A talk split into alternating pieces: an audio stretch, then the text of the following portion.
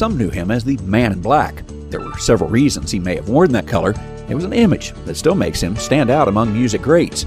Today we head to the museum devoted to that man. It's this edition of the American Countryside. This is Andrew McCrea, host of the American Countryside. I'm also a farmer and rancher from Northwest Missouri, and I hope you'll join me each week for Farming the Countryside as we take a look at the top issues impacting agriculture as told by the people farming and working in our industry. We'll talk about markets and trade, share some of the latest tips and trends for grain and livestock producers, and take a look at trends impacting rural America. Join me for Farming the Countryside on many local radio stations or on your favorite podcast platform, or just go to farmingthecountryside.com. I learned patience from my adoptive dad. All he had to say was, Hey, you got this. Just breathe. Hey, we're pretty good. Yeah, Might have to start a band. I got it. Learn about adopting a teen from foster care. You can't imagine the reward. Visit adoptuskids.org to find out more. This message is brought to you by Adopt US Kids, the U.S. Department of Health and Human Services, and the Ad Council. Hello, I'm Johnny Cash. Johnny Cash was born in 1932. By the mid 1950s, after serving four years in the Air Force, he was on the airwaves with hits like I Walk the Line.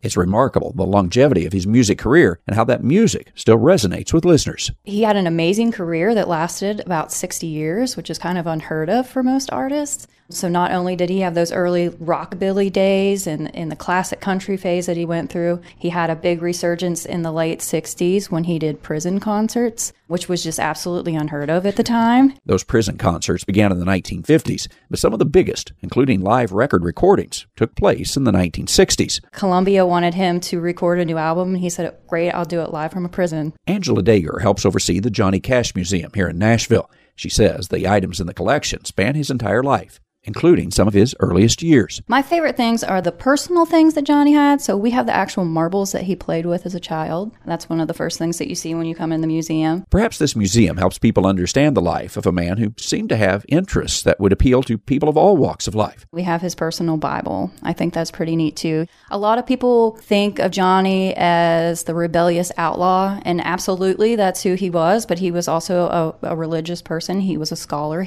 He wrote a book about St. Paul. A lot of people don't realize the diversity that he had. While Johnny's life is fascinating, what may be equally fascinating is the story of this museum.